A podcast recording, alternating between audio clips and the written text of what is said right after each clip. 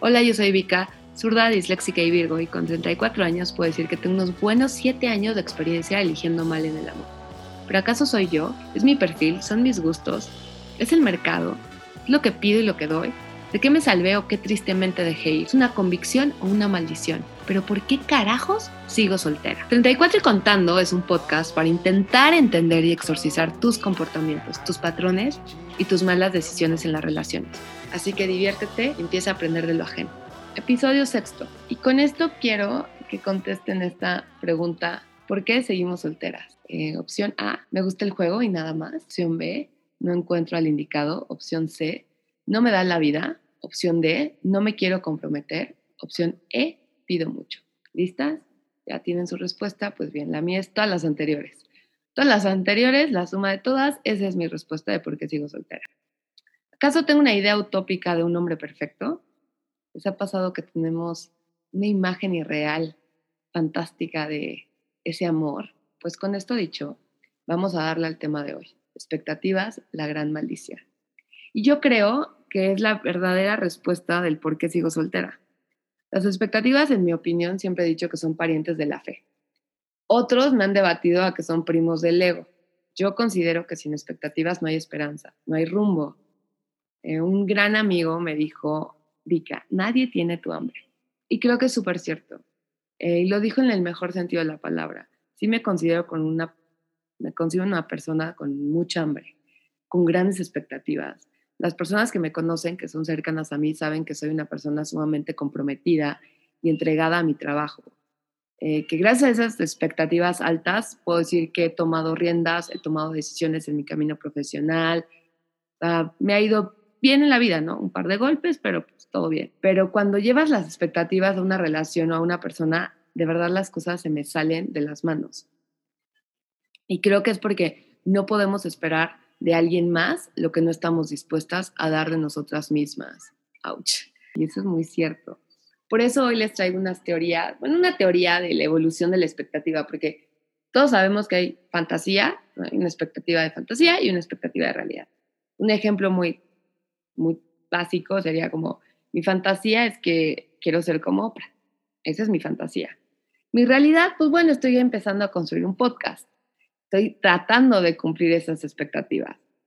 Eh, en el amor podría decir como mi fantasía, pues bueno, es Sean Penn. O sea, yo estuve enamoradísima de Sean Penn. Me encanta, recuerdan Generación X. Y la realidad es que Luca Like sí he salido con un hombre parecido a Sean Penn.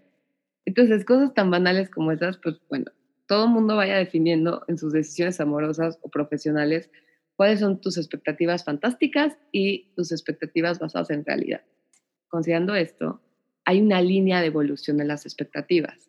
O sea, no es así de A o B. No, no, no, no, no. Las expectativas tienen su propia carnita, tienen su timing correcto. Hay expectativas de arranque. Les ha pasado. Empiezan a salir, no sé, dos, tres semanas, un mesecito, están así las endorfinas a lo que van. Todo es perfecto. Estas son las expectativas increíbles que sientes como, wow, la conexión que tenemos, cómo nos entendemos, nuestros gustos, eh, las pláticas, la manera en la que nos miramos, cómo me abraza, cómo me cuida, cómo compartimos un desayuno, cómo me prepara el café o cómo, ya sabes, todo es perfecto. Y esas son de arranque, dices, wow, es el hombre ideal. me llega a la cabeza como esos, esos momentos de mandarles a mis amigas de que, wow, conocí a alguien increíble y no sabes, y el mundo es perfecto y ahora sí va a pasar. Y ya ahora ya saben perfectamente que en tres semanas o en menos les voy a hablar con las expectativas fatalistas. Es decir, no entiendo, o sea, no entiendo por qué no le gusta esto. No entiendo que su postura hacia este tema. No entiendo que este comentario haya, o sea, se haya atrevido a decir. O sea, no entiendo por qué no se pone playera para hacer esto. O no entiendo por qué toma el café con cinco de azúcar y leche. ¿Qué es? ¿Un niño? Ya sabes. Y empieza mi parte de sabotearte. En ese trance estoy buscando todos los errores y las complicaciones que son sumamente tontas, tontas, absurdas, escuinclas de, de, niña, de niña loca. En ese sentido, de que estoy viendo el frijol en el arroz de ya no me gustas, no te soporto, es que roncas muchísimo, es que no estás haciendo muchas cosas aquí en la casa, ponte a trabajar, no tienes proyectos.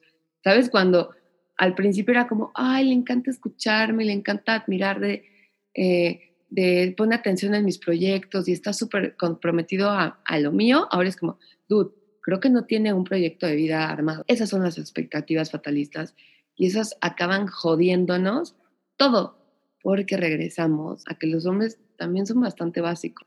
ellos no se dan tantas vueltas en la cabeza, es como, ay, me gustaste, y ya está. Ay, te estoy empezando a querer, y está. Y uno es como, mm, mm, no, debe haber un error. A ver, ¿cuánto tiempo lleva? Y siempre hay una amiga que te va a dar arranque a la expectativa fatalista. Por favor, todas seamos más, o sea, está bien una crítica constructiva, pero no echemos fuego de más porque al final de cuentas, estas expectativas y esta evolución de las expectativas recaen mucho en, ok, ¿qué esperan ellos de mí? ¿Qué espero yo de ellos? Y aquí es cuando nos quedamos calladitas y a veces no tenemos una respuesta muy clara. Entonces traté de hacer una lista como, honestamente, ¿qué esperaría yo de esa relación? Y les unas palabras. Cariño, quiero intimidad, quiero fidelidad, quiero respeto, quiero honestidad, conexión, quiero claridad. Eso quiero, quiero una claridad mental y emocional. Una relación cristalina con amor y ternura. Quiero magia. Y entonces, automáticamente mi amiga fatalista diría, ay, Ilusa, bebé, o sea, ¿cómo, cómo, cómo estás pidiendo todas estas cosas? Pero ojo, sí las quiero. Soy una generación de Disney, soy una generación que quiero fuegos artificiales. ¿Se logrará, no se logrará? Sigan escuchando. Mi psicóloga me había dicho que proyectara. Y la verdad he tenido buenos acercamientos. Todavía no llego al así el exacto, pero ahí va yo creo que a mis 36 ya lo voy a conseguir. Entonces, eh, un también muy buen amigo un día me dijo de las cosas más lindas que alguien me ha dicho. Dijo que era mágica, que todo el mundo quiere un pedacito de mí. Sobreanalizando, porque mujeres clavadas. Entonces, cuando me dice esa frase que sonríe y digo, ay, qué tierno, me quedo pensando, ah, solo quiero un pedacito, justo, un pedacito, no un pedazo. No quiere estar conmigo, quiere una partícula de mí. Y solo es eso. Al menos, y eso sí, favor de él, es sincero. Sus expectativas son sumamente reales. No me dice de más, me dice, oye, eres mágica, sabe lo que quiere de mí y yo no sé lo que quiero al final de él. Así que hay que tener mucho cuidado con tus expectativas, porque al menos a mí en lo personal, mis expectativas acaban siendo utilizadas como en contra mía. O sea, me estoy autosaboteando. Eh, soy una mujer libre y busco hombres libres, pero también complicados, dañados y no por salvarlo. Ojo, yo no quiero salvar a nadie. Yo solamente quiero hacernos compañía y compartir un poco de esa magia momentánea. Y al escuchar esto es evidente porque sigo soltera. Pero bueno, estoy aceptando mi error y mi penitencia. Estoy aprendiendo a tener solo expectativas para mí, para mí, tanto reales como fantásticas. Y debo dejar al otro ser. También otro punto que considero que es importante es busquen expectativas para ustedes, para su carácter, para su crecimiento propio, Así pueden sacarle mucho más provecho a las expectativas. Hagan expectativas bajadas en ustedes mismas y eso las va a hacer crecer, las va a hacer sentirse mejor con tu propia piel. Las expectativas hacia el otro de verdad solo te van a atormentar y te, te van a deprimir. Entonces, ya para cerrar el episodio de hoy, conclusión, ubiquen siempre el rumbo de sus expectativas.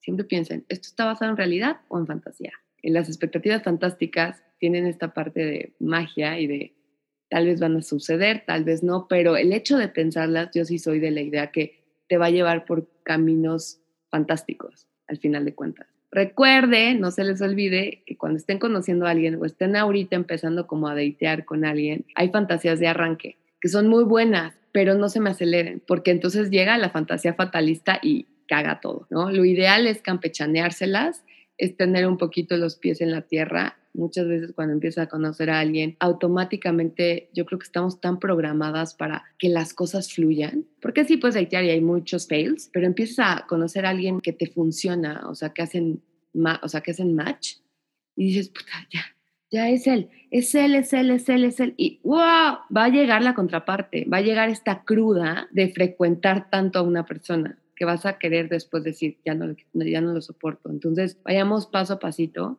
tienes expectativas basadas en fantasía hacia el otro, querida amiga, vamos a sufrirla y vamos a gozarlo. Pero ese camino de verdad solo te va a llevar a la frustración, la incomodidad y una agonía sin rumbo. Nos gusta darnos de topes. Yo creo que hay varias aquí que somos de las que amamos las expectativas fantásticas con el otro. Y aquí coleccionados moretones, o sea, un buen de moretones y un buen de cicatrices. Y esos moretones que luego dices, ¿cómo? Este sí, o sea, ya sabes cuando te caes no tienes idea de dónde te pegaste. A veces esas fantasías como, wow, sí, sí, sí me sacó un moretón. Sí, sí, sí tengo una cicatriz. recuerda que con estos cuates nunca, nunca van a estar ellos para cuidarte tus heridas. Tú solito te las pusiste. Ahora bien, si tus expectativas amorosas están basadas en la realidad, felicidades, eres una mujer madura y por favor escríbeme, búscame, yo quiero hablar contigo, cuál fue tu fórmula. Me encantará escucharla, me encantará entenderlo, cómo le hiciste, porque yo no puedo, o sea, estoy tratando de entenderme para no cometer los mismos errores. Gracias y nos vemos en el siguiente episodio.